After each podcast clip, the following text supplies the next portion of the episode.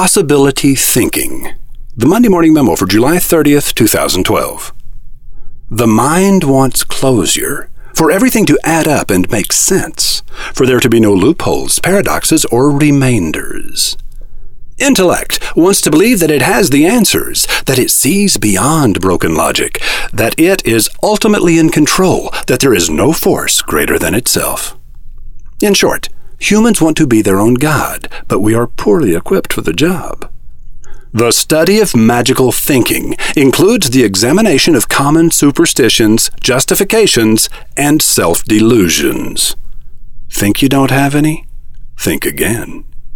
The same insanity that allows us to believe in a God who, quote, has everything under control and moving forward according to his perfect plan, end quote, also allows us to believe that the Higgs boson particle is somehow proof that the vast diversity of plant and animal life on this planet is the accidental result of an explosion.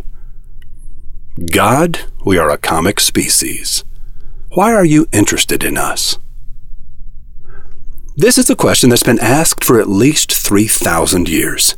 Indeed, David, player of the harp and slayer of Goliath, asks God in the eighth of his Psalms What is a human being that you think about him? What is a son of man that you take care of him? You made him a little lower than the heavenly beings. You placed on him a crown of glory and honor. You made human beings the rulers over all that your hands have created.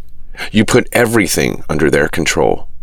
On a practical level, an understanding of magical thinking, this amazing propensity of humans to jump to ridiculous conclusions and become deeply bonded to them, is the most powerful sales tool on which you will ever lay your hand.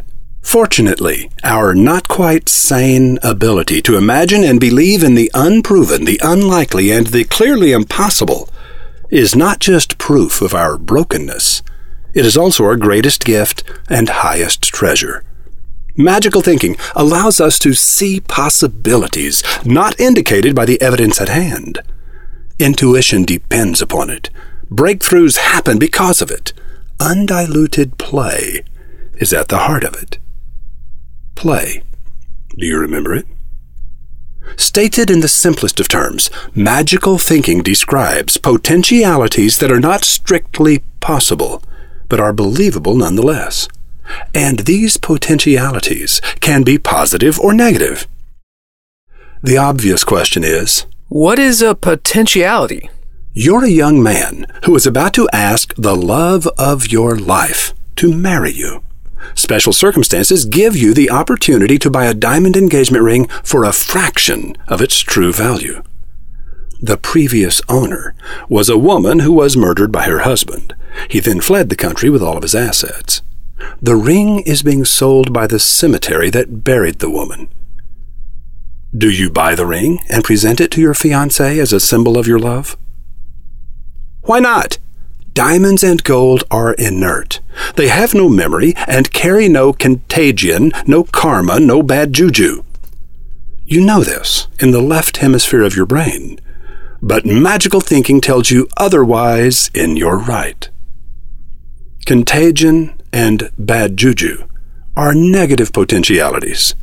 Sports memorabilia, celebrity autographs, and historical artifacts are valuable due to positive potentialities. When you understand the seductive pathways of magical thinking, you'll be able to write advertising and web copy that causes people to choose you, your company, and your brand above all others, even when it defies common sense.